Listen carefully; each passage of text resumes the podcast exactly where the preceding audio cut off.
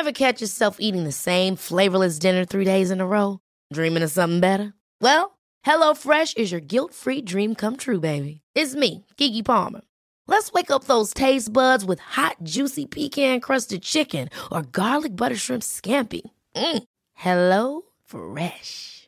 Stop dreaming of all the delicious possibilities and dig in at HelloFresh.com. Let's get this dinner party started.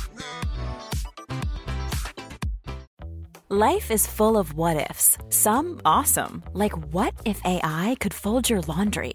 And some, well, less awesome, like what if you have unexpected medical costs? United Healthcare can help get you covered with Health Protector Guard fixed indemnity insurance plans. They supplement your primary plan to help you manage out of pocket costs. No deductibles, no enrollment periods, and especially no more what ifs. Visit uh1.com to find the Health Protector Guard plan for you.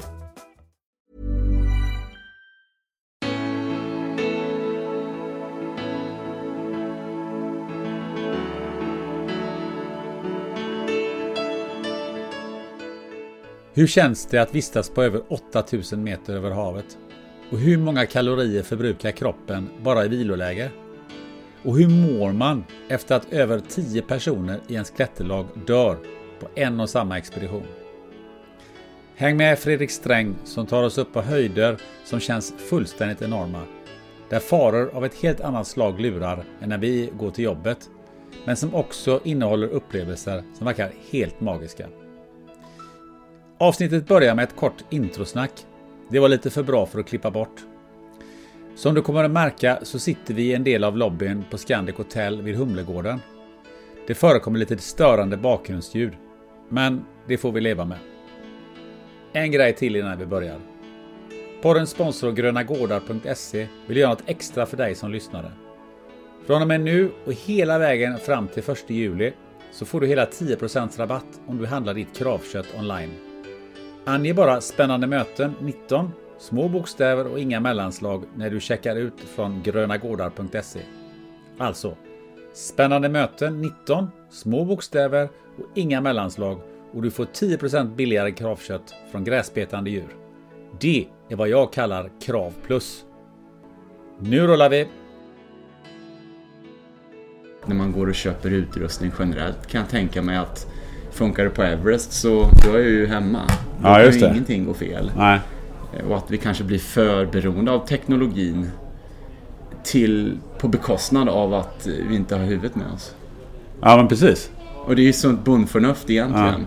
Jag tror att tittar man rent historiskt sett, och jag tror historiker håller med mig, vi utsatte oss mer för verkliga faror förr i tiden. Nu är de egentligen fjärnade från oss och storebror ska ta hand om oss. Ja. Och vi nästan förväntar oss det också. Ja, och vi blir förbannade om det inte sker Nej. på minut på stört. Ja. Jo, jo. Så vi har en helt annan... Vi har minskad tolerans, uthållighet. Men vi har också en skapande diskrepanser mellan illusion och verklighet. Ja. När det gäller förhållande till risk. Ja. Så jag håller med dig. Det, det, är, det är lite genant också om man tänker efter. Det är lite pinsamt liksom att man, man tänker att naturen borde ju funka enligt mina önskemål och Ja, principer. Ja, just det, eller hur? Ja, men det är lite grann så. Det blir lite genant. Ja. Nej, men, eh, jag, jag läste för ett tag sedan om en eh, kanadensisk eh, guide och pistguide som åker rätt ut i vildmarken med, med grupper och så. Han sa fråga, vad har du för utrustning? Vad har du för säkerhetsutrustning? Jag har ingen lavinutrustning. Ja, men är, är du helt galen? Jag ska inte hamna i laviner. Det bara är så. Punkt. Allt annat det blir falsk säkerhet. För är jag där ute och hamnar i en lavin? Nej, Jag förstår hans poäng. Ehm, och, och är det så att man inte ska hamna i laviner så kanske man inte överhuvudtaget ska röra sig som Så kan det pissterräng till att börja med. För det finns ju också extrema fall. Ja. Ett hemskt exempel i Alperna där det var en konvention av lavinexperter som samlades för att diskutera ny forskning kring Ja. laviner. Och nu vet jag inte exakt antal men det är otroligt tragiskt. Alla hamnar ju i en gigantisk lavin, lavin i en gryta och Ja. de flesta omkom ju. Och då pratar vi ändå om de främsta experterna i världen som hade samlats. Eh, jag tror det är att eh, i falsk säkerhet, inte bra. Eh, däremot lär utrustningen, hur den funkar, träna, övning är färdigt. och sen då har du en backup. Eh, Jag är ju vän av check, double check, trouble check. Ja, just det. Eh, Det är ju en förutsättning för att då har jag gjort allt i min makt för att minimera risken. Men jag har ju fortfarande accepterat att det finns saker utanför min makt. Och det kallas nog för livet tror jag. Life happens. Life happens. Du, det var ju liksom ett eh, gött uppsnack. Vad härligt. Men Sitter du bra sådär? Så Ja, liksom, så sitter- vi, sitter utmärkt. Så, vi kör. Jag tänker Ja. att vi gör en liten eh, intro här då. Ehm, så här då. Han har bestigit, om jag har räknat rätt, hela 9 av världens 14 toppar över 8000 meter. Han hade världsrekordet när det gäller att bestiga alla sju kontinenters högsta berg på kortast möjliga tid. Men han är också en av världens smartaste bergsbestigare. Och det är faktiskt därför han sitter bredvid mig här nu. Fredrik Sträng, mycket välkommen till podden Spännande möte. Tack så hjärtligt. Hade jag räknat rätt? Eh, Det sistnämnda där, jag är ju vän av att eh, vara lite blygsam. Eh, Världens smartaste, en av världens smartaste bergsklättrare. Det är inget epitet som jag själv Det var någonting jag hittade på. Ja, jag tror att det finns en devis där. Det är att en gammal klättrare, det är en klok klättrare. Eh, Och jag tror det faktiskt är nå- någonting ligger i det. Eller så är det också en feg klättrare som inte tar några risker alls. Förhåller sig på platten. Ja. Eh, Det får jag låta lyssnarna avgöra. Ja, ja, det är härligt. Men jag hade, hade jag räknat ut antalet toppar och eh, antalet bestigna 8000 toppar? Det stämmer, det finns ju 14 totalt. Ja. 9 är klättrade och återstår 5. Återstår fem. Så vi får väl se vad framtiden för med sig. eh. Om det blir attack mot dem alla. Jag tänkte att vi kastar oss rakt upp på ett berg på över 8000 meter. Kan du, kan du beskriva hur det känns i kroppen att vara där uppe på ett eh, vettigt sätt så folk förstår? Utan syrgas. Jag tror alla känner igen känslan av att vakna morgonen och ha influensan. Eh, att du är helt satt, sänkt och det känns som att någon har slagit dig med en slägga i huvudet. Alla ansträngningar för att göra det minsta lilla känns som en expedition i sig. Och bara resa sig ur sängen och nästan ha gett upp innan. Det är lite grann av den känslan man träffar på när man alltså, går i vatten verkligen. Man eh, eh trampar vatten på 8000 meter. Det är tungt, det är långsamt och 100 meter kanske tar en timme. Går vi här på gatan här så vet jag väldigt få som skulle orka. Ska vi ta och eh, vänta på det där Ja, kanske? vi tror vi kan göra Ja, det är så. liksom så turligt liksom att Just det. självklart Jag har kommer en dammsugare liksom. Ja, ja, det är absolut Ja, självklart. ja, Men, det- eh, jag har faktiskt varit med om det i... i eh, jag intervjuade en, en, en kille satt i en, i en egentligen stängd restaurang Ja, på ett hotell i Skövde. ja. Längst in i hörnet. Och nog fan kommer det någon med Ja dammsugare men det är klart. då. det är precis klart. Då. Ja, Ja. ja. Så så Life så happens. Ta 20 minuter. Ja. Ja, så här, okej. Ja, ja, ja. Ja, Det, det roligaste är ju då om de här fåtöljerna skulle liksom ordentligt dammsugas. Ja, just det. det är Just så här, den här. riktigt sån grundläggande rengöring. Ja. Känns som att hon har gett sig nu eller? Ja, för, för tillfället. Och Ja. kanske torka vindrutorna. Jag Nej. vet inte var vi slutar någonstans. Nej, men men vi, vi kan fortsätta. Men det, jag... jag kan köra om den så, svaret då. Ja, men jag tror att det- du fick, väl ganska, fick Ja. ihop det ganska bra där. Ja, men tror bra. jag. Ja. tror jag. Du, ehm, om vi pratar där med syrgas. Jag vet ju att schweizaren Reinhold Messner var ju den första som besteg Everest utan syrgas. Eh, känns syrgas lite som fusk numera när man går upp över 8000 meter? Ja, ja, fusk i dess definition kan ju inte vara om man är ärlig och uppger att man har använt syrgas. Men det är klart att det blir ju inte på bergets villkor. Det blir lite grann som handikapp. Eh, och det så har vi alltid resonerat och det tycker jag man ska resonera. Eh, med det sagt, skulle vi plocka bort syrgas, vilka vissa fanatiker propagerar för, då skulle vi ju då slå undan benen på väldigt många företag som är beroende av just turism i Nepal och till viss del i Pakistan också. Och det är ju en inkomstkälla. Eh, alla kan inte klara av Everest utan syrgas, så enkelt är det. Det är bara ett fåtal. Men jag tycker också det att om vi tittar på det med fusk, om vi tänker på falsk trygghet, så är det på sätt och vis en viss falsk trygghet. Vad händer om syrgasen slutar fungera på 8800 meter? Ja, då är det ju verkligen fakt. Såvida inte du har en kärpa då som förser dig med en extra tub eller någonting då. Vilket de ofta brukar vara garderade med nu. Men det är en falsk trygghet. Däremot om du tillräckligt tränar för att klättra Everest utan syrgas eller andra 8000 meters berg. Då behöver du inte ha de här attiraljerna som kan strula. Ja, klokt. Ehm, men om man tänker sig, nu har du beskrivit lite hur det känns. Men vad är det för faror som lurar där uppe rent kroppsligt? Rent kroppsligt sett, det som sker det är ju det att du utsätter dig för ett lägre syretryck. Och det i sig gör ju då att tryckskillnaden i huvudet och i lungorna ändras. Vilket väldigt förenklat och förkortat sätt blir, det blir vätskeutsöndring i hjärnan och i lungorna. Vilket kallas då för ödem. Okay. Så du kan antingen få hjärnödem eller lungödem.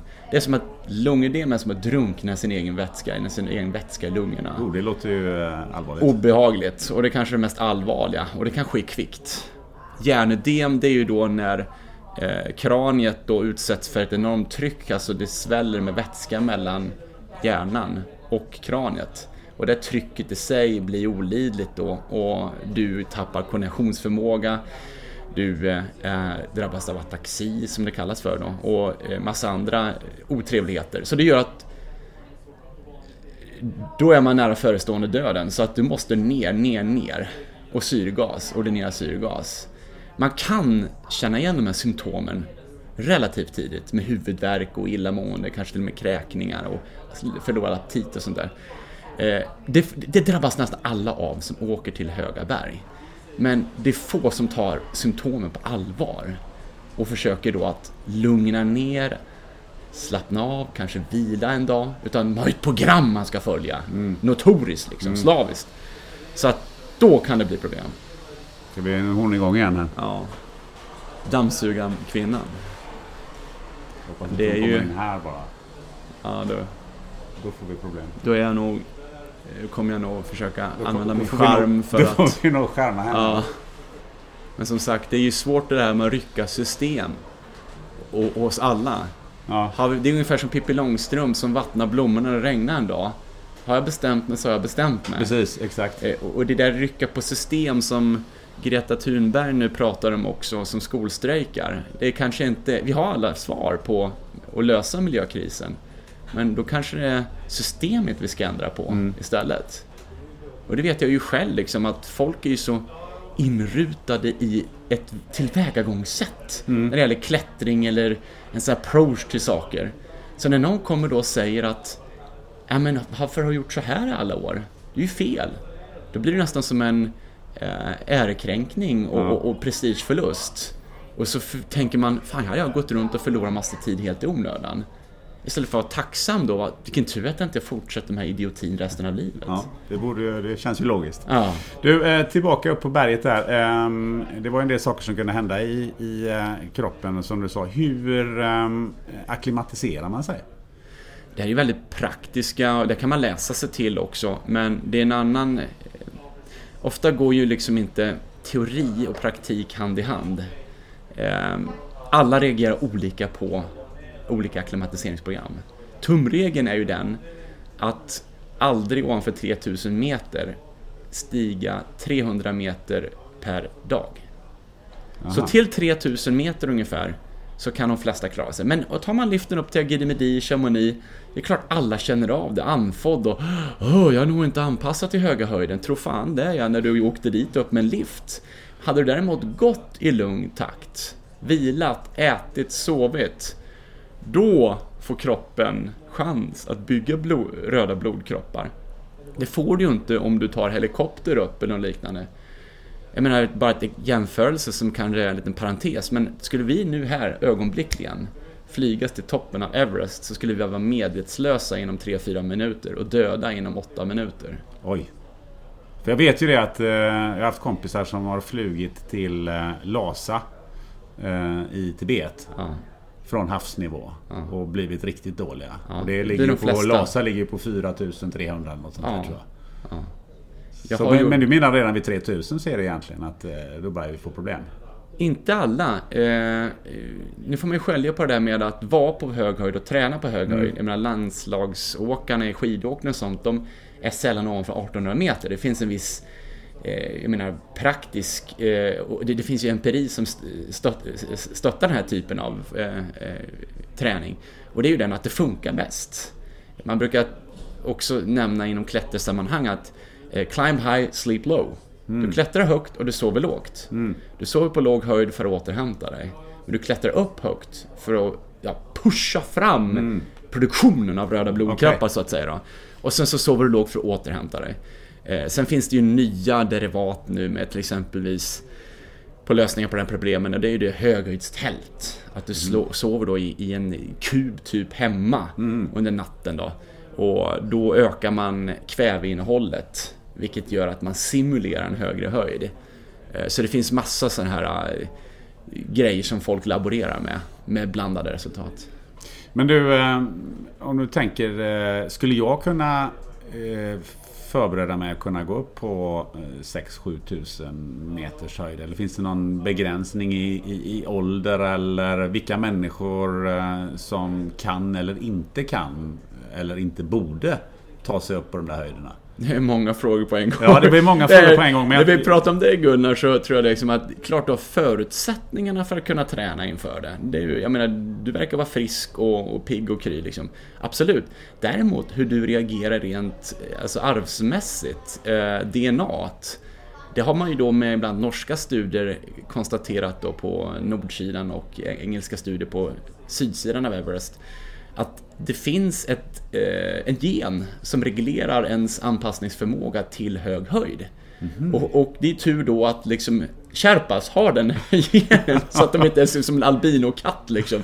Så det, det, det, det är ju bra. Eh, men däremot när det gäller då att man bör göra det. Ja, det är ju en svår fråga därför att alla har vi ju då ärftliga sjukdomar som vi inte kanske uppdagar med en gång. Om det har med hjärta, kärl eller vad det nu är för någonting. Och jag har ju varit med om otroliga saker där tyvärr då folk gått bort på grund av ett eh, oupptäckt latent eh, bakomliggande kärl, eh, hjärta-kärlsjukdom då.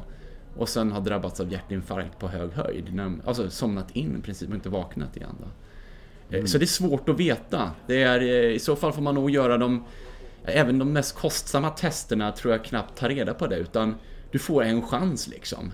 Men är du fullt frisk och fungerande och, och, du inte har målet som att klättra Everest för första gången som vissa kontaktar mig. Hej Fredrik, kan, jag, kan du hjälpa mig att skaffa sponsorer för att klättra Everest? Vad har du gjort innan? Jag har varit på Kebnekaise liksom. Ah, good luck. eh, utan är det så att du har bevisat för dig, du kanske har kört ett 4000 i Alperna och tränat och alltihopa, sen 5000 i i, i Sydamerika och mm. 6000 och stora expeditioner, kanske 7 och prövat ett 8000 metersberg. Ja, men då har du ju förutsättningarna. Men här nu på platten, om du har gjort Lidingöloppet och alltihopa, det behöver inte vara en garanti för att du kommer fixa det. Jag skulle snarare säga det att ma alltså maratonlöpare och triatleter som är för vältränade, de pushar sig själva för hårt i bergen och drabbas av höghöjdssjuka fortare. Så att om man är väldigt vältränad så och, och, då tror man att man kan pusha sig mer än andra på hög höjd? Inte bara tror, men de förväntar det. Ja, okej. Okay. Vilket ju nästan är värre. Ja. Varför är jag så långsam för liksom? Jag är som är så vältränad. Behöver jag klimatisera mig i samma takt som alla andra liksom? Eh, ja, tyvärr. Men jag tänkte så här att innan vi kliver ner från 8000 en liten stund så, så vad äter man och vad, vad dricker man på de här höjderna? Det här kommer ju... Maten och drycken som vi äter på 8000 meter ursprungar ju ofta från eh, alltså, klassisk eh, imperialism, alltså engelsmän. Det var ju alltså det är ju saltat kött och det är soppor och det är bröd och grejer. Det var ju så man gjorde och även polackerna under 80-talet, 70-talet etc. Det man gjort nu, det man väl mer och mer gått över till mer rymdmat, så space food. Vad är det? det är frystorkade produkter. Eh, uppe på berget i alla fall. Det är praktiskt, det är smidigt. Du häller bara vatten i det eh, och i princip då så, du behöver inte ens koka maten utan den gör ordning sig själv. Den låter den stå och sen så sörplar du i det. Det är ungefär som man någonting som det, det, ser ut likadant när du äter det som när du skiter ut det. men, men syftet är att få ge dig energi. Eh, en annan väldigt intressant mekanism som uppstår med mat på 8000 meter det är att dina smaklökar reagerar inte på smaker på samma sätt. Så allting smakar mer eller mindre illa. Så aptiten förloras och det vänder sig i magen och du får verkligen tvinga i dig maten. Och då ska man komma ihåg på 6 500 meter under ett dygn så förbrukar kroppen i vilotillstånd ungefär 6000 kilokalorier och det är den basala energiomsättningen. 6000 kalorier i ja, vilotillstånd? Ja, ja. Och skulle man då ta och klättra upp mot en topp på 8000 meter utan syrgas då skulle du behöva äta ungefär en 60 stycken dubbelhamburgare för att få i dig tillräckligt energi. Nu påstår inte jag då att hamburgare rätta dieten för just bergsklättrare.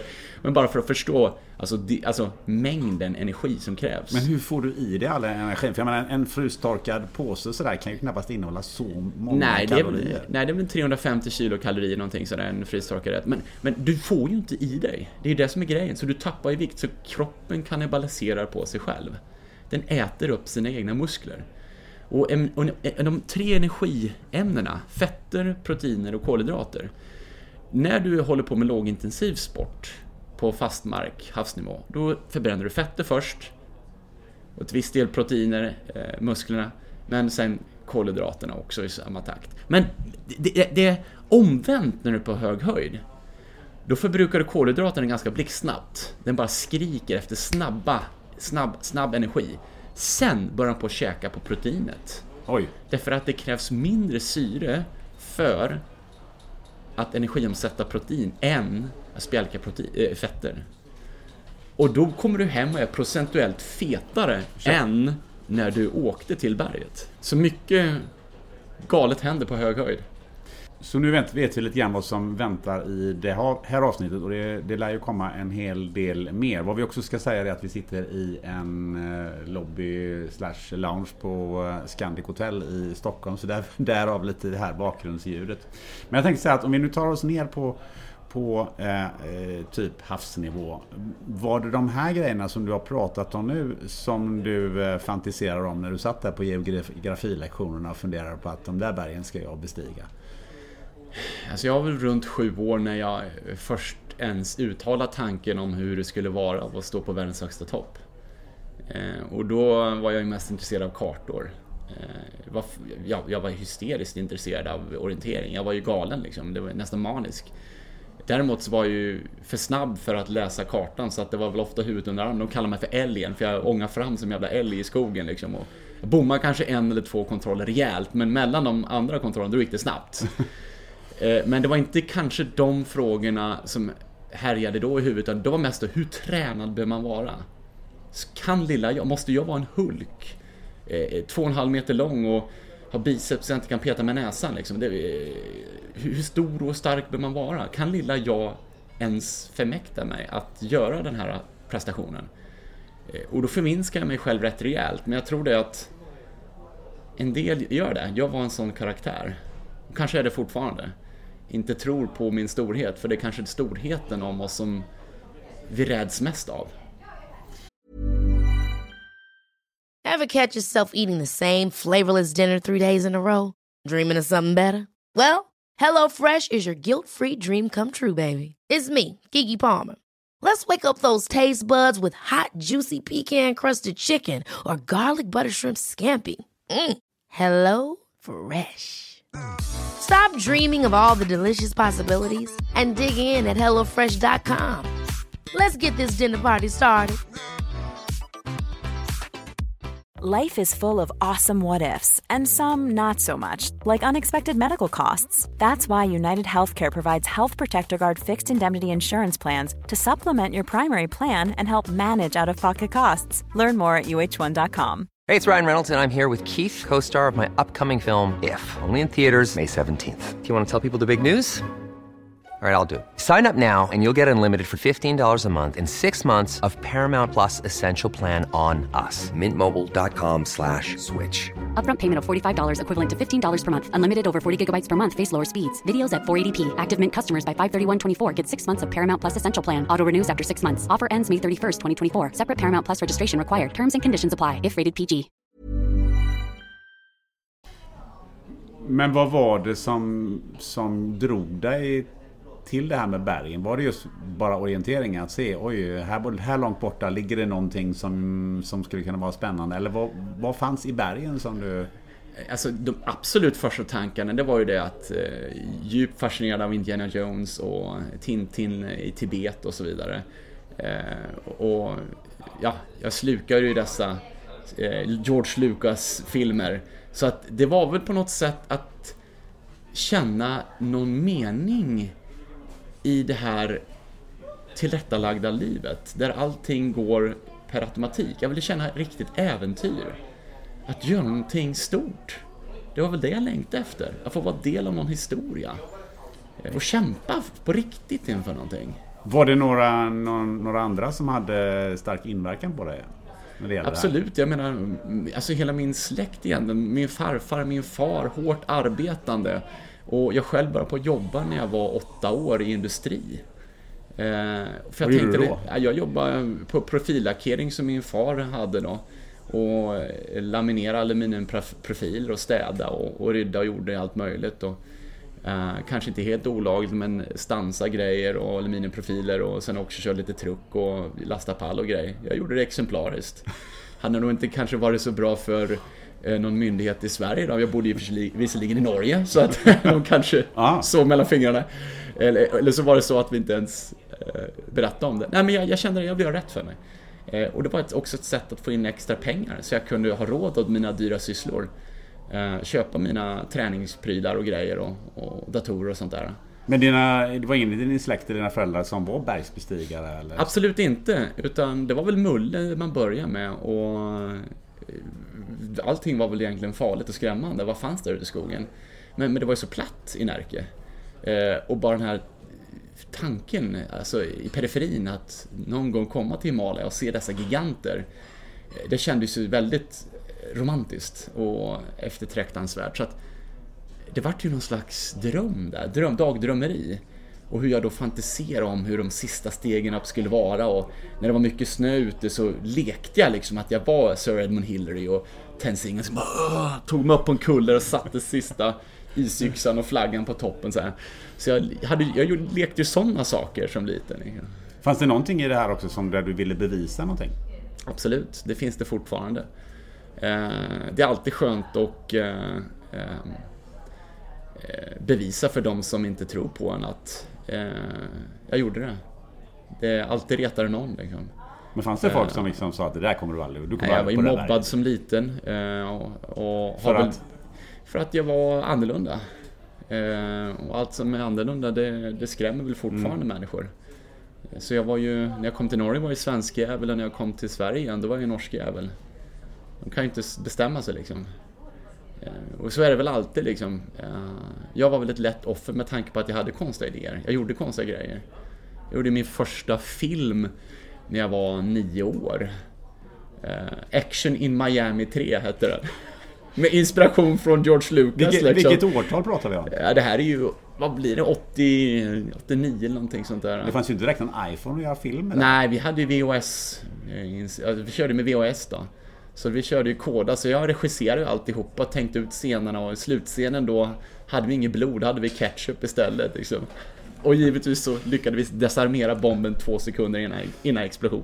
Men varför, hur kommer det sig att du aldrig hamnade i, i filmbranschen och, och Det är Hollywood? ju. Och, Det är jag ju till, på sätt och vis nu då som filmdistributör. Eh, distribuerat Oscar-vinnande filmen Free Solo då i Norden som eh, handlar om Alex Honnold som klättrar El Capitan, världens mest ikoniska granitpelare, tusen meter utan rep.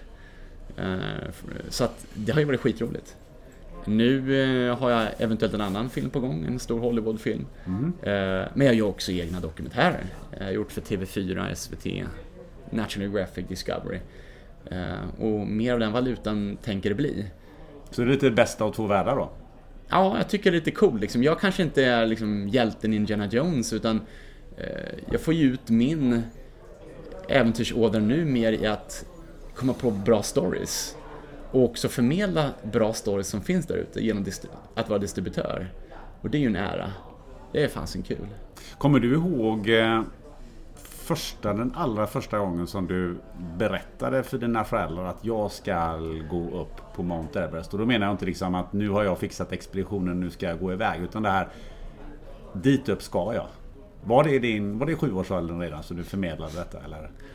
Nej, jag tror inte det var det. Första gången jag offentligt talade om, eller offentligt, första gången jag talade om för någon överhuvudtaget om att jag hade målet att bestiga Mount Everest, det var på en buss när jag var 17 år från Mora, där vi bodde då, till en orienteringstävling. Då talade jag om det för mina kamrater. Och jag var osäker på hur man skulle berätta det, men jag hade liksom någon slags tro om att de skulle ta mig på allvar. Och, och jag är tacksam idag, och, och än, än idag, att de var så tålmodiga och lyssnade.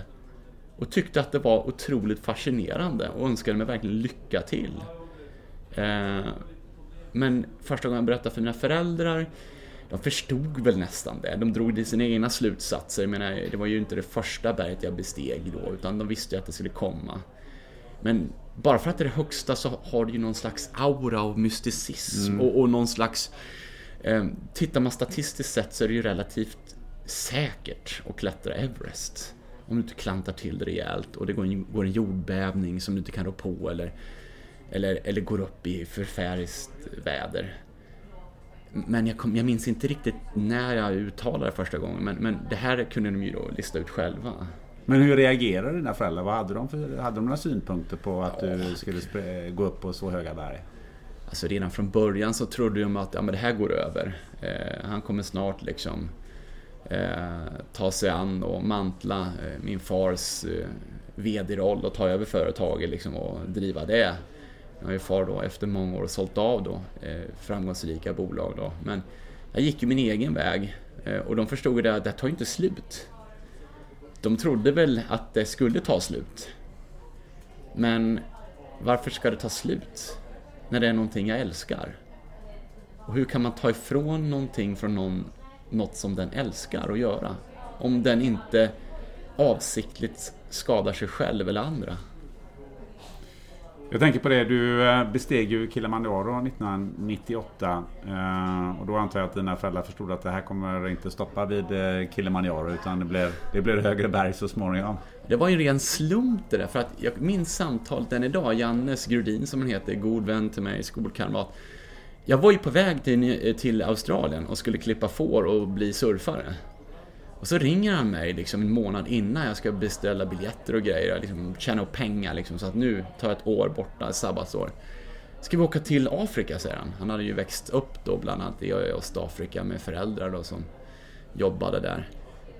Och bara några sekunder senare, ja vi kör! så vi drog iväg då två, två och en halv månad eller vad det var till Afrika och ett herrans äventyr. Vi började med Kilimanjaro Eh, jag kom upp där och, och vart väl smått berusad av den tunna luften och de vidundliga slätterna med savannen som låg under våra fötter och den rosa soluppgången där och det var nästan en perfekt målning. Det var så vackert så jag satt ju där på 5400 meter och grät. Jag minns mina kompisar tidigare återberätta liksom hur jag nästan sjunggrät om hur vackert det var och hade mina poetiska utlägg. Så då var jag ju fast. Jag var ju fast liksom. Det, det var så, så... Det var så... Berget dömer inte. Det bara är vad det är.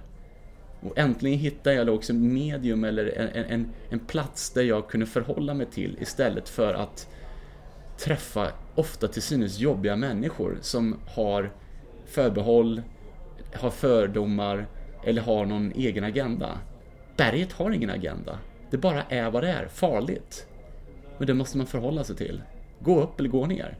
Och det var perfekt för mig. Hur eh, tränad var du innan? Eh, för det är ändå 6000 meter nästan. Ja, 5895 meter. Eh, alltså Kilimanjaro är ju ingen bergsbestigning. Det är en vandring upp. Det är den simplaste formen av höghöjdsvandring man kan tänka sig. Men man ska ju inte underskatta det heller för det är fortfarande många drabbas av hög höjd och får evakueras. Så det kan ju gå illa. Men jag kände det att eh, med den träningsdos jag hade från all längdåkning och löpning så var inte den Jag sprang ju faktiskt sista 100 meterna till toppen. Du sprang till Ja, därför att jag var så lyrisk. Kommer ihåg att jag grät innan, så jag Ja. var ju helt euforisk. Så att jag, jag sprang till toppen och studsade runt där och tyckte att det här var ju helt fantastiskt. Eh, eh, trots att jag hade diarré liksom, så att... Eh, så det, jag vill också påpeka det för känsliga lyssnare och håll för öronen, men det var faktiskt exploderande diarré. Då har vi det sagt, punkt. Men jag tänker på det du sa med gener innan. Finns det också gener som, den, som gör att man klarar högre höjder än genomsnittet? Och är det kanske du som besitter en sån gen? Jag tror de flesta har det. Eh, nu kommer jag inte ihåg exakt vad genen heter. Det går att googla sig fram till. Men man kan ju vägledas av studier på nordsidan, norskt, norsk expedition och engelsk-brittisk expedition. Jag tror den eh, genomfördes någon gång i början av 2000-talet. Det var 200 försökspersoner där. Man tog till och med, till och med upp en träningscykel på 8000 meter. Och så tog man biopsidtest på toppen. Och för er som inte vet vad biopsidtest är, det är att man tar en del styck kött från låret. För att eh, mäta bland annat eh, eh, mjölksyra och mycket annat. Och, men framför, det kan man göra med blodtest. Men, men framförallt också då hur cellerna är eh, eh, konstituerade eh, under den pressen. Och det som är kul det är också det att cellerna blir skrumpna på hög höjd. Mhm. Musklerna blir mer dens, förtryckta. Och man tror det, i alla fall den läsning som jag har gjort, korrigera mig om jag har fel om det finns några forskare ute. Eh, men energitransporten mellan skrumpna celler, som ett russin, tänk dig ett russin och en vindruva. Distansen mellan dem är ju väsentligt mindre om det ser ut som ett russin. Därför anpassar sig kroppen för svält och för mindre, eh, för större energiförlust genom att energitransporten blir mindre.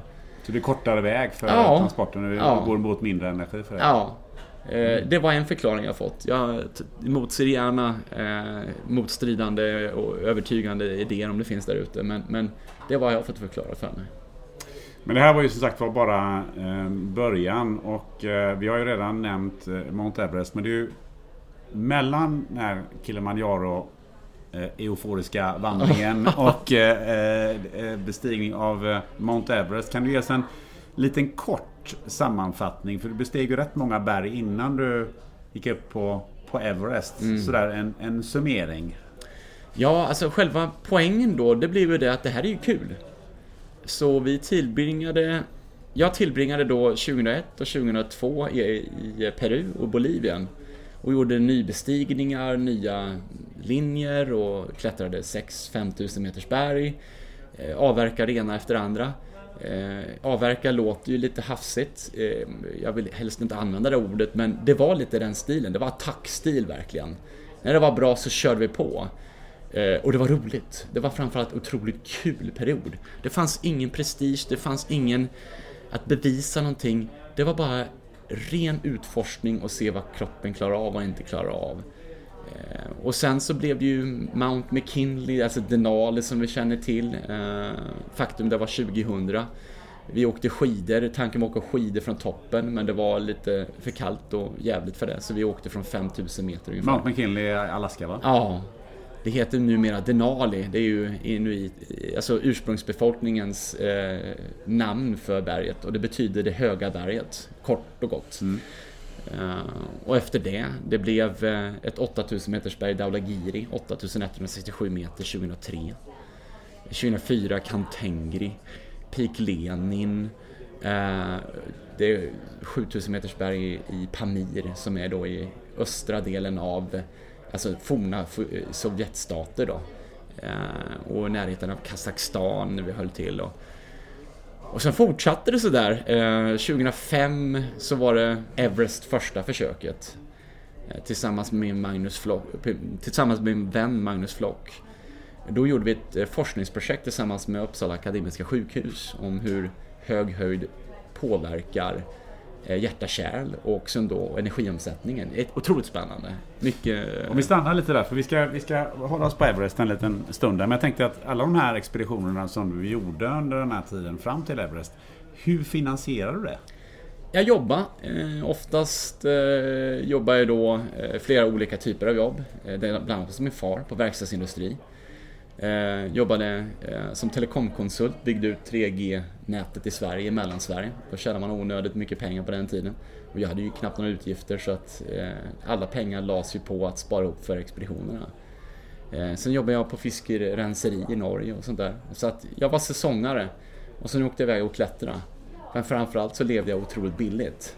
Hade inga in, ambitioner om att skaffa sponsorer i större bemärkelse utan det var ju först 2003 när vi skulle till Daulagiri då det kostade en betydligt större slant. Och då jagar vi sponsorer. Men här eh, ska jag, ska jag gå till, ska jag backa, eh, titta i backspegeln så tror jag att det hade varit mer effektivt om jag hade jobbat upp pengarna själv istället för de tusentals samtal för att försöka ragga upp sponsorer. Min kunskap om sport promotion, marknadsföring, är ju ofantligt, obegripligt mycket större just nu. Utbildar ju till och med i frågan.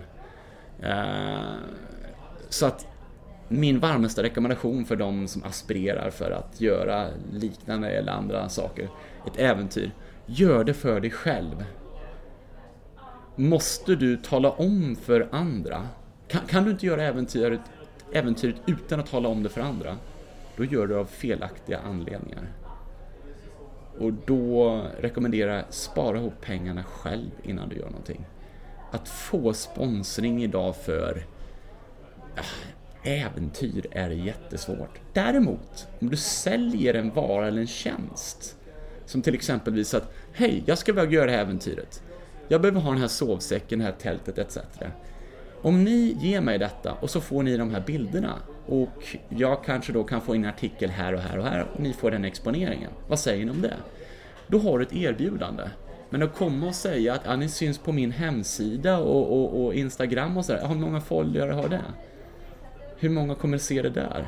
Det är inte säkert att sponsorer vill synas och flaggeras i ett sammanhang de inte känner sig bekväma med. Tänk om det blir om de inte ens känner personen i fråga, inte har en, eh, en bakgrundshistoria av att vara en säkerhetsmedveten person och det går fel. Mm. Då kanske det slår tillbaka och blir negativ publicitet. Så det är också så som många tar ställning till som jobbar med sponsring i företag. Vad är risken att det här blir badwill för oss? Så då är ju just då risksporter som det här kategoriseras som eh, är ju då varningsflagg upp först. Men det finns järva företag där ute som siktar mot toppen, som har sitt eget Mount Everest att bestiga. De är ju säkert hungriga för någon ambassadör eh, av rang som kan liksom vara deras budbärare eller liksom coach i frågan.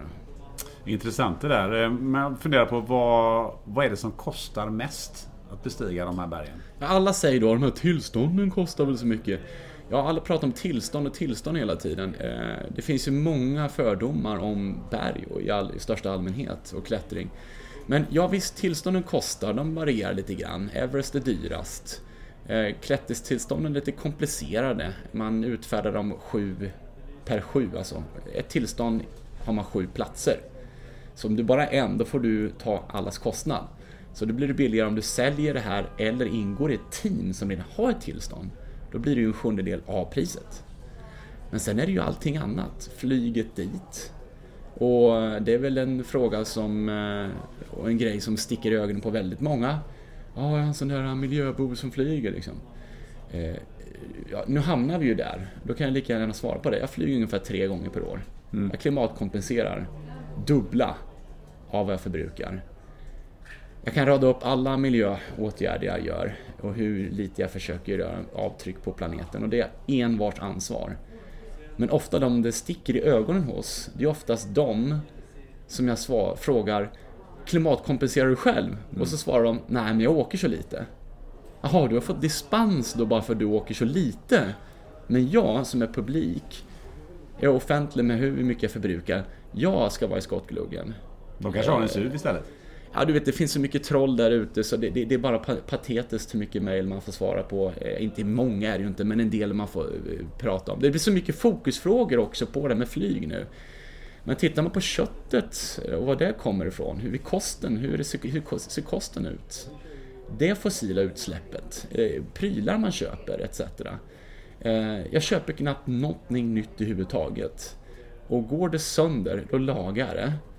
Och kan jag fortfarande använda det då, då är det då bättre behövande som inte behöver alltså, riskera sitt liv för att använda grejerna. Och då är det bärare i Pakistan eller Afrika eller Nepal som får grejerna. Och de är otroligt tacksamma för det. Så att du kommer in på ett sidospår mm. där med klimatgrejen. Och jag glömde då givetvis bort huvudfrågan. jag tycker att du, du, du har eh, besvarat den ganska väl. Huvudfrågan var ju eh, vad är det som kostar pengar. Men, jo, ja precis. Ja, men eh, jag tänkte på det innan vi lämnar det bara. Du nämnde tillstånden på, på Everest. Vad kostar mm. den här? Ett sju personers tillstånd. Nu vet jag, inte jag vet inte exakt vad det kostar nu men jag tror det är, jag, jag, jag, får bara höfta. Jag har inte koll. Det var så länge sedan jag var där. Jag har inte haft intresse att åka tillbaka ännu liksom eh, och klättra. Men ponera att 12 000 US dollar eller någonting sådär, kanske mer, jag vet faktiskt inte. Ja, men något sånt, eh, ja, då har vi den men, men då, har du, då har du ju alla andra kostnader ovanpå det. Mm. Jag menar, självklart eh, vill jag använda bärare. Och då tycker vissa det är ju slaveri etc. Ja, men är det då, ironiskt nog, är det samma personer som säger det här som har åsikter om flygandet. Mm. Och då, då, säger till och med vissa av de här, ja men det är mycket skonsammare att använda helikopter och flyga in grejerna. Men vänta, hur var det med det här klimatet? det, det, det, är så dubbelmoral så du sjunger om det. Men ja, där använder jag det för att det är en tacksam extrainkomst för dem för att klara av det mm. hårda liv de lever i de här eh, ogästvänliga miljön. Mm. Eh, och sen är det ju då mat, det är frakter, eh, försäkringar och mycket annat och det adderas upp och det blir en bra slant.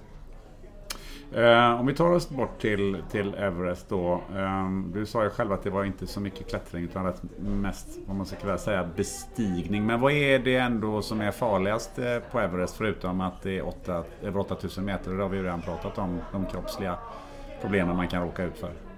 Det absolut farligaste på Everest, det är människor. Människor? Mm. Hur tänker du då? Människor som inte borde vara där. Reinhold Messner som du pratade om här inledningsvis också. Han står jag och lyssnar på 2003 när det var 50-årsjubileum av första bestigningen av Mount Everest. Mm. Då sa han då att Everest hade blivit ett kindergarten.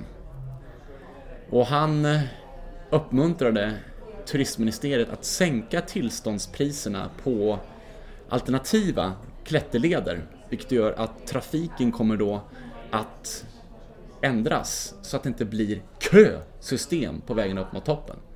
Det är nästan som man får installera nu liksom en fartkamera liksom. Så snabbt går det inte för turisterna men, men någon typ av bom eller något liknande. För där man får dra sitt eh, kreditkort. För att det är en sån trafik. Och tänk dig då en dag där du har 400-500 personer som mår toppen. Eh, det värsta som sker där är att om någon far illa sitter fast på ett ställe där det är en halv meter brett och det är två kilometer ner på ena sidan och en halv kilometer ner på andra sidan. Folk kommer inte upp, folk kommer inte ner. Och det försinkar folk och det är eh, logaritmiskt så ökar ju risken. Och eh, även exponeringen då eh, i takt. Så att det kan bli, kris kan övergå i katastrof. Och det, det är ju sådana småkriser man har varit tvungen att löst. Så jag tror det att människan onekligen är ju den största boven i dramat. Dess dåliga beslut som den gör och dåliga förberedelser. För det finns ju två saker som jag tänker på eh, när du pratar om, om den här eh, eh, enorma anstormning av, av människor på Everest. Eh, eh, dels, det första jag tänker på är ju, det måste bli rätt mycket nedskräpning också. Mm, det blir det ju till följd av det. Det är också en sån här eh, myt att Everest är så nedskräpat. Det var det ju till 2009 ungefär. Så betraktades ju det här då i i om jag inte minns fel så var det CNN som rapporterade om The Garbage Mountain. Det går att titta på också. Om hur, alltså, hur, hur enorma mängder skräp med inte bara syrgastuber, de, de i sig förorenar inte så mycket, de skräpar ju ner. Eh, det är eh, först efter millennia som det eh, poleras ner till mikropartiklar som kanske kommer i dricksvatten. Men, men sen är det, plaster är ju en fokusfråga nu också då, liksom, och det har du mikroplaster på till och med glaciärer, men de kommer ju huvudsakligen inte från äventyrare och klättrare på berg, utan det kommer ju från regn och nederbörd eh, som har tagits med från oceanerna. Eh, tyvärr, det är helt sjukt. Och sen har du exkrementer, du har ehm, eh, en massa tältrester, du har eh, matrester, du har... Det finns så mycket skit, fanns det där. Sen 2009, då tog man det på allvar och då var det ju då eh, framförallt då eh, Tommy Gustafsson, svensk, i samarbete med Wungsche Sherpa, hans initiativ som har det då fem gånger på toppen av Everest. Eh, ehm, de startar något som heter savingmounteverest.org som nu har gjort klart sitt projekt och de är klara med det. Det var att rensa berget från skräp. Och första året tog de ner, jag tror det nästan var 10 ton skräp. Oj. Målsättningen som jag tyckte var väldigt nobel, det var att i den här äh, missionen de hade då, rensa då eh, och befria Ever från skräp och göra det till ett, eh, en symbol för, som det ska vara, drömmar, ambitioner och visioner. Och vara rent berg så att folk vill åka tillbaka till berget. Det var ju den att ingen av oss skulle komma upp på toppen. De skulle rensa berget men de fick inte gå upp på toppen. Så de vände innan toppen och rensa bara skräpet som var strax under toppen. De skulle göra en statuering att målsättningen, det handlar inte om att nå toppen i den här expeditionen, utan rensa berget från skräp. Det tycker jag är väldigt beundransvärt. Eh, och sen har det fortsatt i samma takt. Men med det ökade trycket som har varit så har det tyvärr varit lite grann fluktuering när det gäller skräp av eh, hämtning och skräppåfyllning. Och det har blivit sämre, har det blivit. Det har varit, för ett par år sedan så var det så dåligt så att det var sämsta året någonsin. Mm. Och då har man infört, försökt införa nya lagar nu med bland annat en förbränningsugn och att man måste väga sitt skräp när man väger ut, annars får man straffavgifter. Och de som har tillräckligt mycket pengar, de betalar ju det där. Har man ju också kommit fund med. Mm. Så att jag menar, tänk en turist som betalar uppemot en halv miljon eller mer för att bli uppforslad på Everest. Jag menar, betala 30 000 extra för en straff, det är ju ingenting. Nej. Om du slipper konka 5 kilo extra ner i ryggsäcken, det är klart de betalar det. Så det har ju alltså Eh, det har ju, de har ju utnyttjat systemet och det här håller de på att skärpa nu så att man inte ska kunna ska bli typ att utsläppsrättigheter, att man ska kunna sälja bort sitt skräp mm -hmm. som det har varit från. Mm. Varje person måste hjälpa till, är tanken nu då. Det är ju lagen nu. Vi, hoppas att, vi får hoppas att det hjälper. Den andra grejen med eh, turismen där är ju eh, också säkerheten som du var inne på lite grann. Det, det fanns ju en, en eh, tragedi för, eh, jag kommer inte ihåg exakt när det var, men det var ju alltså ett, ett, ett, antal turister som, som dog för, för att man ställde kravet att nu har jag betalat en halv miljon, nu ska jag upp. även om det var för sent att gå upp och det var för farligt. Jag tror jag har sett någon film om det där. Mm. Och det var rätt många som, som dog. Både de som arrangerade den här eh, resan och även en del eh, turister. Så det måste också vara en fara som du var inne på. Eh, jag tror att det du eh, hänvisar till eh, det är ju eh, dramat 96 på Everest. Så var det nog ja. som har blivit dels en bok av John Krakauer som heter Tunn luft och sen även då spelfilm som heter Everest som kom ut för några år sedan. Eh, det var en ohygglig tragedi. Eh, eh, de här kraven som artikuleras öppet eller, eller som finns som förväntningar existerar ju fortfarande. Många tänker liksom att här har jag betalat så mycket, det är klart jag ska nå toppen. Nu är Everest så pass lätt att förespå, både dess väder eh, generellt sett så att man vet att man får en ganska beständig väderlucka då det finns en stor sannolikhet att nå toppen. Och de som är guider där och operatörer, de är så pass väl informerade och har en sån kunskap om berget så att det är svårt att nästan inte nå toppen. Om det inte blir en jordbävning och liknande. Så då blir det ju inte riktigt... Det har ju blivit en kommers, det har ju blivit en industrialisering av det. Och, och då anser jag att, liksom Reinhold Messner lite grann, att det blir till snudd mot våldtäkt på berget.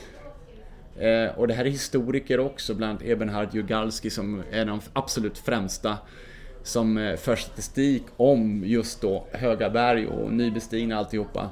Det som har skett, inte bara på Everest, Everest får ju mycket fokus, men Manaslu till exempel, som är världens åttonde högsta berg, som jag var på, på toppen 2015. Det var ju ett par år sedan nu då 200, över 200 personer trodde att de kom till toppen, fick deras Summit Certificate. Ingen av dem var på toppen. Mm. Toppen var varit då? 30 meter bort, 30 höjdmeter bort. Men på grund av att de var så många så insåg de att de inte hade tid att forsla upp alla på den riktiga toppen. Så då bestämde de som där att ja, men då får den här lilla toppen här nere, en sidotopp, en förtopp, duga. Okej. Och när det går till den nivån där att plötsligt har det blivit så trafik då att ja, men då, den verkliga toppen, vi sänker berget bara för att alla ska hinna upp och kunna titulera sig bestigare. Alltså då är det våldtäkt. Ja, det kan man verkligen säga. Jag tänkte att innan vi lämnar Everest så tänkte jag så här också. Ehm, det bestegs ju som du nämnde här första gången 53 utav Edmund Hillary och Tenzing Norgay. Ehm, Kan du beskriva lite grann den skillnaden i utrustning som de hade jämfört med den utrustning man har idag? För du har ju själv varit inne på det här med utrustning. Du köper inte onödiga grejer och sådär. Men jag Mm. antar att du inte har samma utrustning som de hade 1953. Nej, det har vi ju inne på ett intressant, varför jag eh, hoppa på där, eh, falsk trygghet.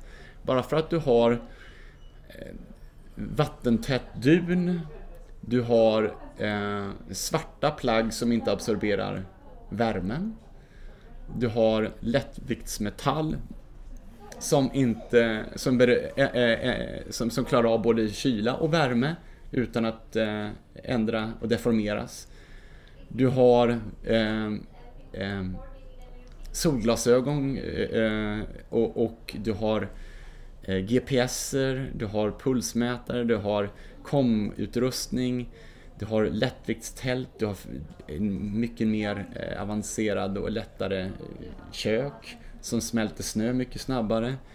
Eh, en gasblandning som är annorlunda. Även syrgastuberna idag som är gjorda av kolfiber. Till skillnad från mässing på den tiden och som är mycket lättare och alltihopa. Och du har ett, en andningsmask som när du andas in blåser ut syrgas och när du andas ut så stänger den ifrån så att du använder minimalt med syrgas. Självreglerande, alltså ventil. Allt det här gör givetvis att det blir enkla, lättare viktmässigt. Det sitter, grejerna sitter bättre. Eh, de på sätt är ju då säkrare.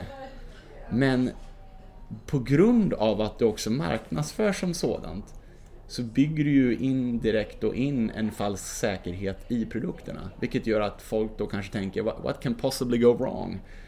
Ja men jag har ju de här grejerna. Då är det, då är det lugnt. Och så glömmer man bort att berget är fortfarande lika högt. Det är fortfarande glaciärsprickor, laviner, stenras och gud vet vad som kan komma ner. Och vi är bara en liten myra i den här stora, stora, stora världen som vi rör oss i. Och, och faller vi liksom ner i en glaciärspricka så gör det lik, fortfarande lika ont. Så vi inte har en sån här James Bond-sorb som blåser upp sig och skyddar den liksom. Eh, så att jag tror det att det går... Tekniskt avancerad utrustning finns, ja. Men den kanske missbrukas för mycket. Jo, innan vi fortsätter till ett annat berg som heter K2 så tänkte jag eh, höra med dig. Vad är det du äter när du eh, inte Eh, bestiger berg? Alltså när du tränar hemma, när du jobbar. Har du någon speciell kost som du... Jag är omnivor, jag är allätare. Eh, jag är glutenintolerant. Eh, gluten är ju ingen allergi, det är en intolerans. Många blandar ihop det med laktos, vilket faktiskt gör mig till snudd för, på förbannad numera. Därför att du går på en restaurang i Stockholm och hälften av gångerna så säger de ”jaha, laktos, eller, eller mjölk, då kan du inte ha mjölk. De har 50% chans att välja rätt. Och hälften av gångerna så blir det fel. De har två allergier att tänka på. Det är gluten och det är mjölk. Sen är det vissa nötallergiker och så vidare. Men det blir ofta fel. Så nu kommer vi in på en parentes lite politiskt där, men jag tycker det är så förargligt liksom att vi lever här och i Nepal är det inga problem, i Pakistan är det inga problem, men i Sverige så kan vi inte se skillnad på det. Det är för dåligt. Jag är allätare som sagt och eh, jag försöker tänka så här, vad äter det jag äter? Eh, många säger kött är fel. Eh, och att vi... Eh, det är väldigt mycket fokusfråga nu kring vegan och sådär. Jag försöker äta så mycket vegansk kost jag bara kan. Eh, äta kött varje dag? Nej, det gör jag definitivt inte. Det kanske blir en, två gånger per vecka. Men för det jag gör så har de nutritionister och de coacher och fysiologer, alla som jag anlitat, sagt att vi har testat väldigt många olika dieter för mig under dessa år.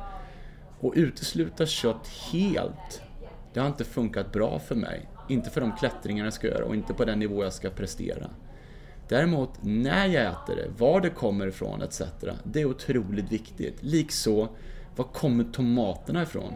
Ja, den är ekologiskt odlad och närproducerad i Sverige. Ja, betyder det att det är ett mindre fotavtryck på planeten än en spansk tomat? Inte nödvändigtvis.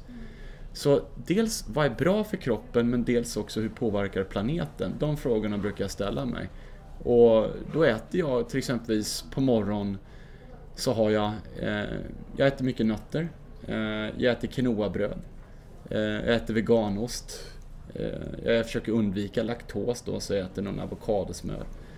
Ägg äter jag fortfarande, ekologiska ägg. Ibland blir det bananpannkaka med ägg och proteinpulver och grejer.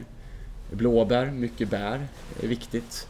Lunch, ja, jag lagar oftast min lunch och min middag själv.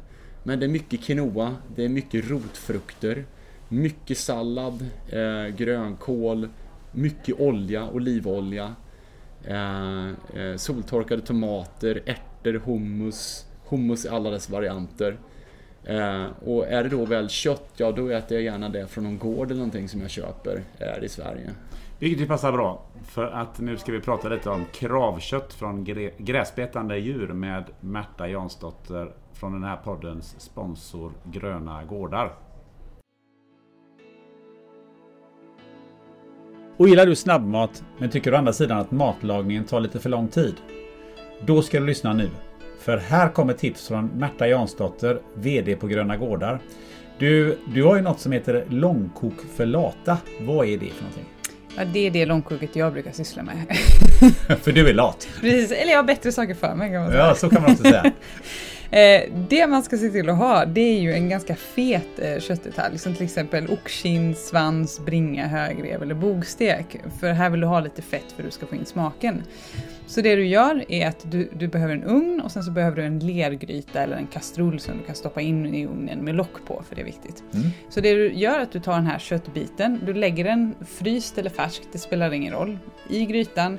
Du häller på lite krossade tomater eller har du någon sån härlig färdig pastasås, det finns ju av ganska bra kvalitet nu för tiden kan du köra en burk med sånt med lite god smak, kanske lite örtkryddor, vitlök om du gillar det såklart. En skvätt portvin är jättegott mm. men det går med lite vanligt vin eller madeira eller sånt där också. Mm. Sherry funkar också bra.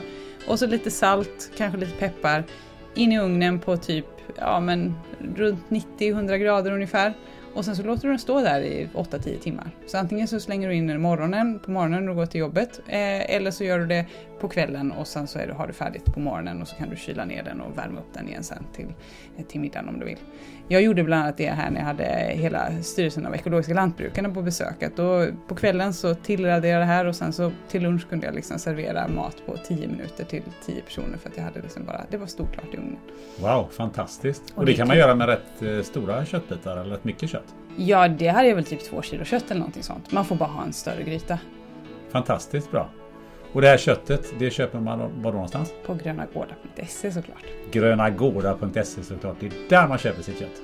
Från och med nu och hela vägen fram till 1 juli så får du hela 10% rabatt om du handlar ditt kravkött online. Ange bara spännande möten 19, små bokstäver och inga mellanslag när du checkar ut från grönagårdar.se. Alltså, spännande möten 19, små bokstäver och inga mellanslag och du får 10% billigare kravkött från gräsbetande djur. Det är vad jag kallar Krav Plus. Så, så nu vet vi vad du kan laga långsam snabbmat med minsta möjliga arbetsinsats.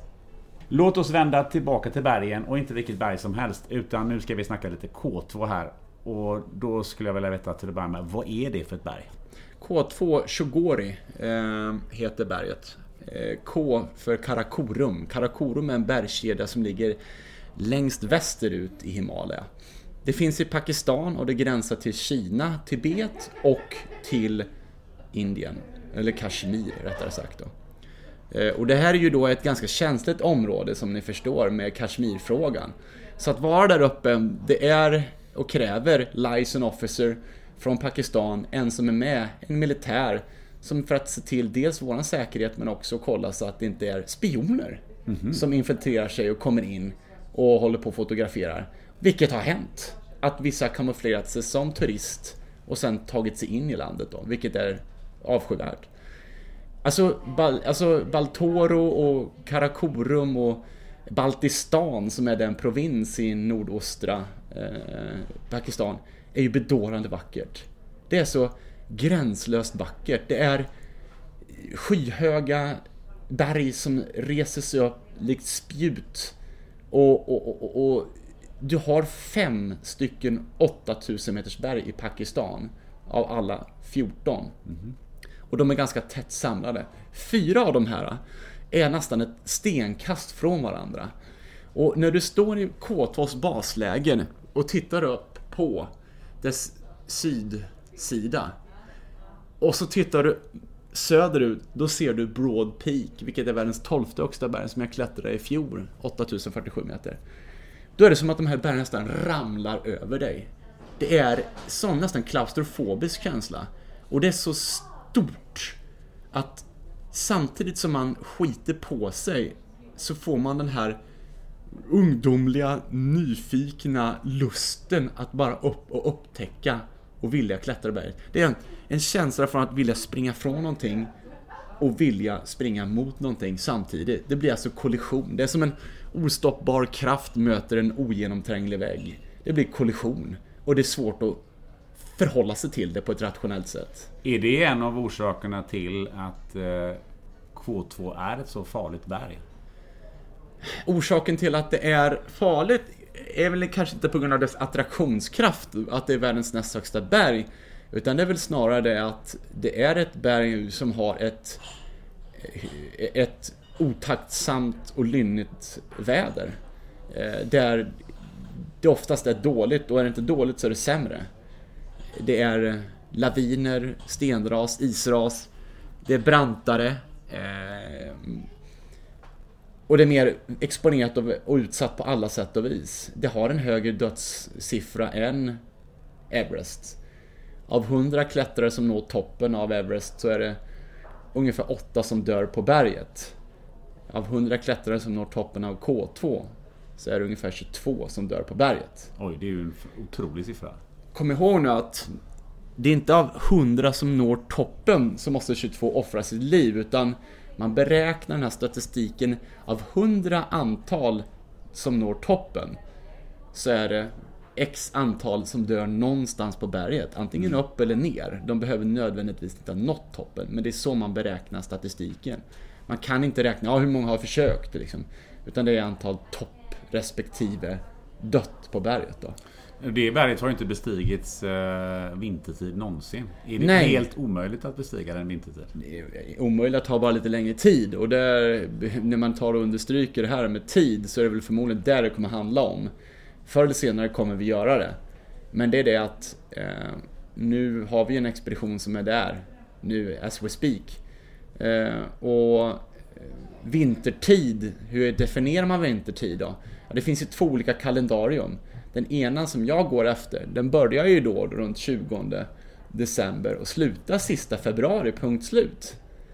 Men nu är ju de fortfarande kvar där och försöker klättra. Så att för de som verkligen är inbitna så blir ju då det här ett icke-officiellt bestigning om man skulle lyckas nu i mars. För det är ju vår nu. Nu är det officiellt vår. Så ska man bestiga det så ska det vara slutet december, eh, januari eller februari. Och, och då får man inte påbörja, då måste man påbörja vandringen in och alltihopa 20 december. Och inte liksom i oktober någonting sånt där. Utan eh, och klättra den 22 december. Utan man måste, hela expeditionen måste vara inom den här perioden. Så på frågan, jag tror den kommer att bli klättrad. Eh, det är jag övertygad om. Men hur många som behöver sätta livet till för detta och, och hur mycket uppoffringar som sker, det är en annan fråga. Nu är vi inne på det här med, med farligheten. Första gången du var där så hände det ju en, eh, en, en, ska säga, en väldigt dramatisk eh, eh, olycka där det var ett antal personer som dog på K2. Eh, Men du beslöt dig innan detta hände att det kändes inte bra. Jag går inte upp. Jag hänger inte med. Vad var det som gjorde att du tog det beslutet? Eh, och hur ser du på det i, i backspegeln? Jag kanske ska börja med att försöka summera upp, vilket är väldigt svårt eftersom det är så mycket som hände eh, K2 2008. Det var ju många nationer som gemensamt hade gått samman för att göra ett toppförsök. Och i den här planen så hade vi då olika människor som skulle uträtta vissa uppgifter. I det högsta läget på K2 slutet av juli 2008 så har vissa gett upp och vänt om utan att meddela övriga expeditionsmedlemmar. Och då till råga på allt då inte tagit med sig eller lämnat över utrustning som vi behövde. Säkerhetsutrustning, rep, mycket annat. Min uppgift var bland annat att fästa över 800 meter rep mellan basläget och foten av något som kallas för bottleneck, en flaskhals upp till en överhängande isvägg. Och då var jag tvungen att ha bambupinnar som hade satts upp den vägen för att jag kan linda det runt så att annars så flyger bara repet bort. Repet skulle vi ha som skulle leda oss ner till lägret ifall det blir mörkt. För annars är risken att vi orienterar oss bort och inte hittar vägen ner och då förfryser vi under natten. Det var så mycket misstag som skedde de här sista dagarna. Och vi blev försenade när vi skulle gå mot toppen. Och jag kan tänka mig när folk har investerat så mycket tid och pengar och energi att nå toppen så slutar folk ifrågasätta vad som kunde gå fel. Och bara därför att det var en dag på miljonen, blå himmel och tänkte väl folk vad kan möjligtvis gå fel? Inget. Vi hade ju knappt någon rep, men det löste sig lite längre fram. Och det är en otroligt naiv tanke. Jag har aldrig knappt varit så besviken någon gång när jag ser liksom så många kompetenta människor samlas i basläge, komma överens om en plan och sen när man står där uppe och när det väl gäller, då slänger man bara den planen rakt ut i fönstret. Jag vet när vi satt där, det är inspelat på video, hur vi tittar upp, vi är två timmar försenade minst. Det är total diskommunikation. Eh, no rope, no rope skriker folk. De sätter upp rep fel och vi har inte de utrustning som vi behöver för att göra vårt jobb. Så jag vänder om med Dr. Erik Meyer. Han säger bara “So disappointing” säger han. “So disappointing” säger han i videon. Så vi går ner i högsta läge och då säger jag innan jag går ner att ja, vi får väl förbereda oss på att... Ja, det är hemskt när jag säger det här men, men jag sa till Erik Meyer vi får nog förbereda oss på att stå eh, beredda ifall någonting kommer gå fel. Och det var exakt det som hände. En efter en börjar ramla ner för berget. Och vi gör de räddningsförsök vi kan. I slutet så upptäcker vi då att eh, kan vi konstatera att 11 människor har tragiskt nog, tragiskt nog gått bort på grund av alla olyckor som skedde på berget. Eh, det har ju gått nu ganska många år sedan vi var där och eh, det är klart att jag har gått vidare, förhoppningsvis har alla gjort detta. Men vissa sår läks aldrig riktigt. Ehm, och K2 var en sådan grej jag, kunde, jag trodde kunde, jag kunde lägga åt sidan. Men insåg sen då efter att ha gått till KBT, tera, KBT-terapi att jag led av PTSD, posttraumatisk stress. Jag kunde alltså vakna mitt i natten, kallsvettig, med hjärtat i halsgropen, hyperventilera, panisk och trodde jag skulle dö. Kröp till toaletten och spydde. Och då var jag hemma i säkra Sverige. Och det skedde natt efter natt? I princip, under en lång tid. Medan jag var på berget så kände jag mig relativt trygg. Det här är ju helt, eh, det här är helt galet. Så ska det ju inte behöva vara. Och eh, jag insåg det efter mycket slit att eh, en av de kanske viktigaste terapiformerna där, det är att hoppa upp på hästryggen igen. Och det beslöt jag mig för att göra då 2017. Alltså det var inte så att jag slutade klättra 2008. Jag menar, det var ju väldigt många andra 8000 meters berg jag var på. Men just K2 hade jag ju då i den här äh, tumulten och hur desorienterad jag var och, och hur pass hur hemskt det var lovar jag min familj att aldrig återvända. Och det är klart att här har det väl skett en olycka någonstans så går man ju runt och skyddar det. Har du en skadad tumme så, så skyddar du den lite extra. Det betyder ju inte att den kommer skadas igen, men du skyddar den lite extra. Och samma var det väl också för mina föräldrar och att bara du inte åker dit så kommer allting bli bra. Men många av de klättringarna jag varit på har egentligen varit tuffare, tycker jag, än vad K2 kommer att bli det var aldrig min kondition eller min kunskap eller min eh, färdigheter som var liksom den felande länken utan shit happens. Och då gäller det att vara kall och vända om i tid.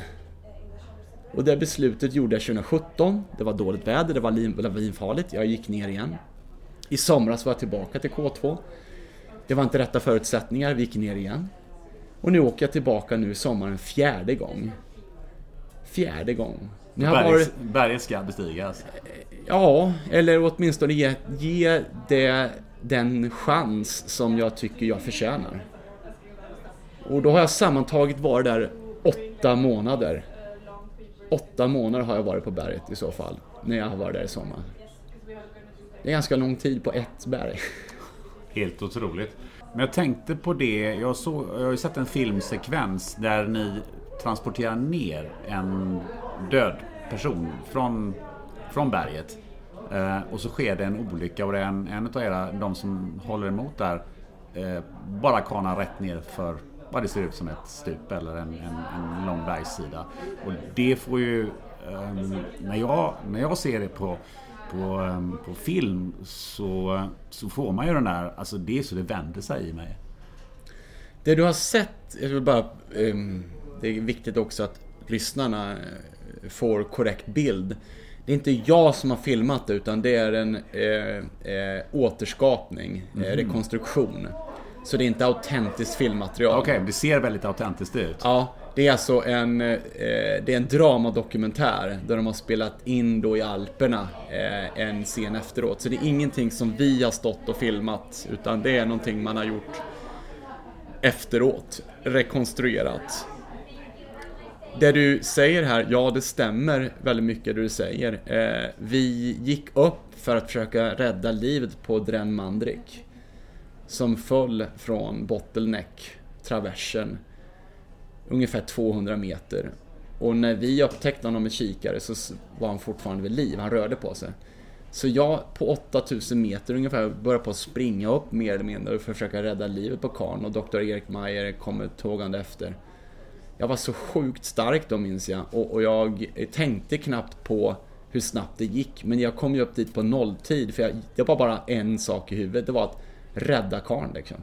När jag kommer upp dit så ser jag liksom att det är någonting som är fel. Då ser jag då serberna som eh, han tillhörde det där teamet plus en från Pakistan, eller två från Pakistan. Håller på att släpar på kroppen då. Eh, på drän. Och då inser jag liksom att det är för sent. Och, och det, det, är så här... Eh, jag blir så förbannad liksom att... Eh, det behövdes verkligen inte. Han skulle precis passera Cecilia Skog från Norge runt det fasta repet för han ville gå förbi henne. Och i det här exponerade stället tappar han fotfästet, faller bakåt och börjar på kana ner då. Och han dog av skallskador. Och då står man där liksom och bara tycker att det är så hopplöst meningslöst. Eh, det borde inte ha hänt. Man beskyller sig själv också för att man inte har... Man borde ha kontaktat dem och säger det är för sent, varför går ni upp för? Det går för långsamt, kom ner. Folk fortsätter upp. Och det gjorde de. Han ramlade ner, han dog, men folk fortsatte upp. Och där står vi. Och får ta hand om honom. Och då ber de här serberna att kan vi inte ta ner honom? Det är omöjligt så här. det är livsfarligt. Men de vädjar och, och till slut så säger de liksom, kan vi inte bara ge honom en värdig begravning nere i högsta lägret mm. Ja, liksom, istället för att bara skjutsa ut som, som ett skott ut för mm. berget och försvinna. Och då tydligt deklarerar vi och gör upp en plan för hur vi ska då med rep då forsla ner honom då. Vi är fyra stycken som börjar på att baxa ner honom. Och jag säger i, i min kamera som är på utan att jag vet om det, det är ljudinspelning. Det är det förmodligen du har hört. Så säger jag det att Boys, remember if you do slip or fall, we release the rope. It's our lives too, you know. Så att vi kan liksom inte dö på grund av att vi forskar ner en död kropp. Det är helt idiotiskt. Och där håller vi på att gå ner, allt ser bra ut och, och vi tar det lugnt och sakta. Plötsligt då så är det Jean Beg från Pakistan som störtar in i min rygg bakom mig. Utan förvarning. Och börjar på att glida ner runt mig på andra sidan så repet ligger runt mina ben och det är brant här. Och vi bara på att tappa fotfästet, tyngden på Dren Mandrik som har omkommit. Jan Beg som hänger i repet. Use your Isaacs skriker vi liksom. Use your Isaacs. Han använder inte E6 för att bara sätta ner honom och så är han ju fine. Release the rope skriker vi så här. För vi håller på att dra ner oss alla mot en säker död. Och jag är beredd på liksom att göra en frivolt för att komma loss det här repnystanet runt mina ben. Och jag börjar på att bli smått desperat. Och till slut då så tappar han repet och börjar på att glida ner. Längs med kammen på K2. På skulden som det kallas för, the shoulder. Och vi tänker först liksom, det här kommer gå bra för han kommer liksom stanna där nere. Men så viker sig berget lite grann åt vänster. Och jag ser hur det här, när jag blickar tillbaka det här i, i slow motion liksom, hur Man tror inte det är sant. Man, man, man, vill, man, man vet vad som kommer hända men man försöker förneka det man precis är vittnesmål till. Hur han flyger ut då, mm. utför ett stup som är 200 meter rakt ner i en glaciär. Liksom. Och, och, och då är han borta. Var orsaken att han fick, att han svimmade eller fanns, fanns det någon sån eh, orsak till att det hände? Vi hade en doktor med som heter Dr. Erik Meyer och han gjorde ju då sin bedömning av vad han trodde hade skett. Och han trodde ju på att orsaken var en form utav akut höghöjdssjuka eh, och utmattning. Och att det fanns ju liksom minuterna innan egentligen inga tecken på detta. Han svarade på tal, han gjorde det han skulle, men plötsligt bara kopplade det fel och han gjorde ett fel och han var för utmattad för att kunna reparera misstaget. Där är vi tillbaka till det som vi nästan inledde med att säga att det här, sådana här grejer kan ske oerhört fort. Eh, att man tappar medvetandet och sådär. Eh, en grym avslutning på, på vårat snack. Det börjar som sagt vara bara lite tid att, att runda av här. Jag tänkte eh, faktiskt gå tillbaka till eh, havsnivå. Eh, och eh, efter den här eh, dramatiska berättelsen. Och fråga dig om du träffar på en tjej eller en kille som sitter på sin geografilektion och kollar på bilder på höga berg och drömmer om Everest. Vad skulle du säga till dem? Hur ska de tänka och hur ska de bli lika bra som du? Hmm. Jag känner ju att jag är långt ifrån färdigutvecklad utan det här är en process och de största utmaningarna, de finns ju framöver. Eh, men jag tror att sluta aldrig drömma, sluta aldrig att framförallt jobba. Ehm, vi, vi, vi, växer upp med massa myter om att jultomten finns och att man kan bli astronaut. Och sen så blir vi lite äldre och inser att det är väldigt få som blir astronauter och vi inser att tomten inte finns. Och då blir det ofta en besvikelse. Istället för att ta det som en besvikelse, ställ dig frågan, vad får ditt hjärta att sjunga? Vad får det att kicka dig ur sängen varje morgon och vilja ta dig an världen? Och jag tror att framtidens klättrare, om det är det det handlar om, så handlar det om att inte bestiga Mount Everest. Jag skulle inte rekommendera någon att klättra Everest. Det är för mycket tum, alltså, tumult och, och kommers över det. Det finns så mycket annat. Men framförallt tror jag nog att vi har varit i upptäcktens era. Där allt ska systematiseras och kategoriseras. Lämna saker. Bli en pionjär och bli en ambassadör för att skydda biotoper, skydda ekosystem och för cirkulär ekonomi och för att gynna bönder och jordbruk som odlar på ett hållbart ekologiskt sätt. Gå i bräschen för det och då kanske då eh, hjälpa bergstrakter där istället för att de åker till storstäderna och blir en del av eh, oss alla andra. Eh, bli en sån bergsklättrare istället. Eh, för det är framtidens pionjärer tror jag. Save the motherfucking planet liksom. Fantastiskt eh, bra rekommendationer och, och tankar tycker jag. Eh, nu när vi avrundar. Eh, hur tycker du det har varit att sitta och snacka med mig här?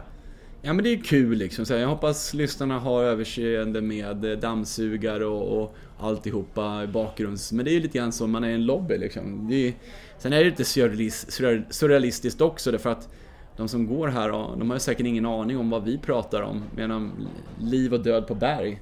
Eh, och det är ju mm. ganska stor kontrast mellan en skyddad värld här och plötsligt bli kastad till en mikrometertunn duk som skyddar dig mot orkanvindar på 8000 meter eh, och huttrar dig i tältet. Eh, men det är väl kontraster som gör livet, som, får, som ger puls åt livet. Om du skulle få välja vem jag skulle intervjua, vem skulle det bli? Oj, det finns ju så otroligt många. Det är så otroligt många jag vill lyssna till. Uh, uh, är det svenska du tänker på då? Du får välja precis fritt. Men det är klart att uh, ja. är det görbart så är det kanske inte president Obama som vi ska Nej, ha. nej precis. Nej, han skulle jag faktiskt inte heller vilja lyssna till. Jag tycker jag har lyssnat tillräckligt på honom. Alltså det, det, finns så mycket spännande. Alltså, jag såg på morse, varför inte? Eh, vad heter hon? Greta Thunberg? Eh, denna, denna, underbara eh, skolflicka. Eh, som gör en fantastisk, eh, som bär manteln för en, eh, den viktigaste rörelsen som finns i världen idag. Rädda planeten. Och hon gör det med bravur. Och, och, och vi må, måste alla ställa upp. Så hon hade ju varit absolut top of mind just nu. Mm. Så jag avslutar med det. Ja, mycket bra tips tycker jag. Jag ska, jag ska faktiskt ta och försöka mig på här. Ehm, så, om man vill komma i kontakt med dig eh, och, eh, eller följa dig i sociala medier och så, hur gör man då? Eh, jag har en sida som heter strang.se och jag nås även då inom Facebook och Instagram, det är fredrik.strang. Och där uppdaterar jag om ja, klättringar gör och eh, allehanda tips för träning, bättre mental hälsa och eh, livsmål och sånt där. Eh, så gillar man sånt och vackra bilder, och de är mer än välkommen att följa det. Underbart! Fredrik Sträng, tack så hemskt mycket för att du ville vara med i podden Spännande möten. Och tack Gunnar för att jag fick vara med.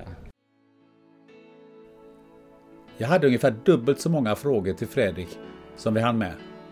I sommar sticker han till K2 igen och jag undrar om det inte är så att vi måste göra ett uppföljande avsnitt i höst för att höra hur det gått.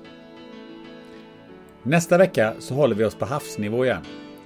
Vi kommer prata med Niklas Wennberg, mannen som återintroducerade grisen som stadsdjur odlar fisk och grönsaker i Göteborgs slakthusområde och som vet hur vi ska lösa framtidens livsmedelsförsörjning. Det lovar jag, det vill du inte missa. Tills dess, grilla lite kravkött från grönagårdar.se och bjud in grannen. Ha det gött!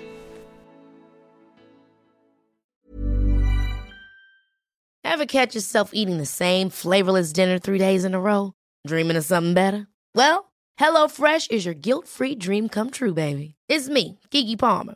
Let's wake up those taste buds with hot, juicy pecan-crusted chicken or garlic butter shrimp scampi. Mm. Hello Fresh. Stop dreaming of all the delicious possibilities and dig in at HelloFresh.com. Let's get this dinner party started.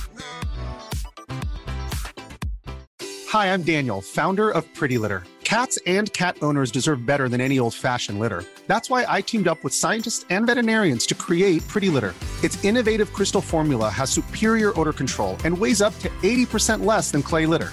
Pretty Litter even monitors health by changing colors to help detect early signs of potential illness. It's the world's smartest kitty litter. Go to prettylitter.com and use code ACAST for 20% off your first order and a free cat toy. Terms and conditions apply. See site for details.